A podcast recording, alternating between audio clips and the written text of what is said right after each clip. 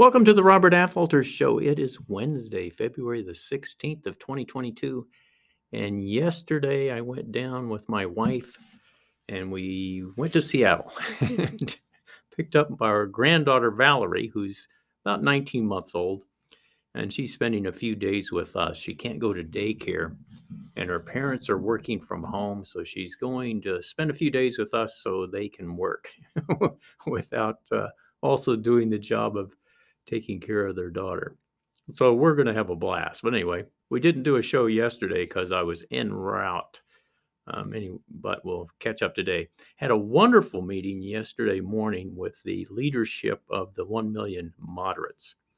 And it was it was just fun. We were trying to decide on the wording for our mission statement.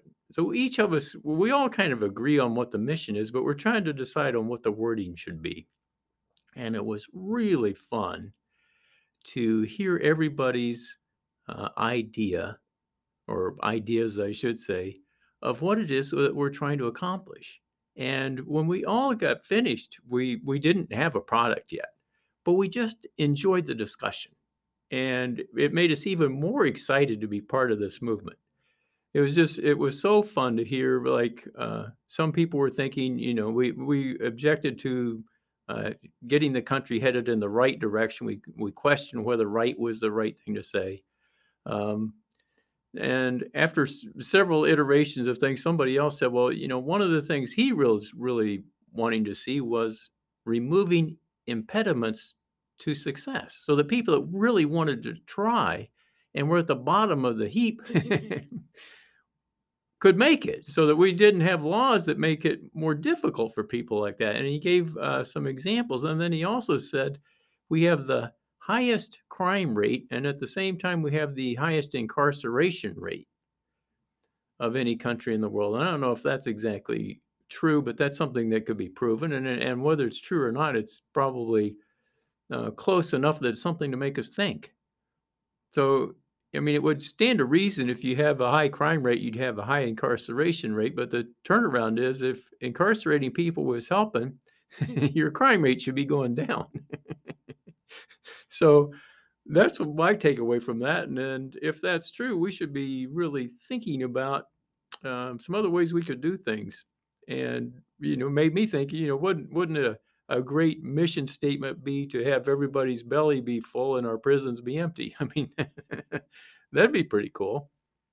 So, anyway, we're working on that. And uh, Rick Raddatz, the founder, said, you know, maybe we shouldn't even have a mission statement and just allow the first thousand people to come together and, and talk about a mission statement because it was so much fun to think about. It's so much fun to think about how can we make our country better and for all of us just to exchange ideas and kind of agree on where we want to head even though we disagree maybe on the wording or disagree on how we want to get there we can agree that we want everybody to get ahead. And as rick said uh, you know part of the pentonomic model is that it is something that has to happen. It will happen. We don't have any choice about it happening. He said it's just a matter of whether we stumble to our future good or we jog toward it. I really like that idea. Let's jog toward our future good rather than stumbling toward it.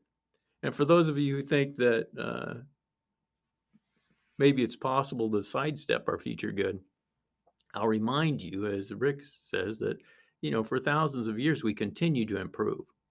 I mean, that seems to be the model. We'll continue to improve.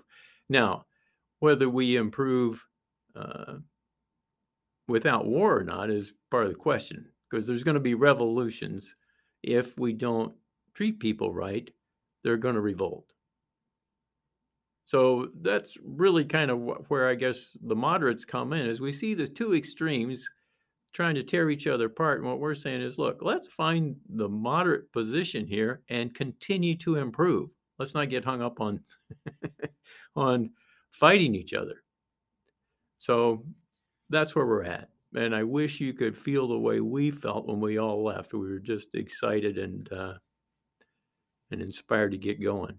All right, that's going to be it for today. Robert Affalter signing off, helping you play the game of life. Thanks for listening.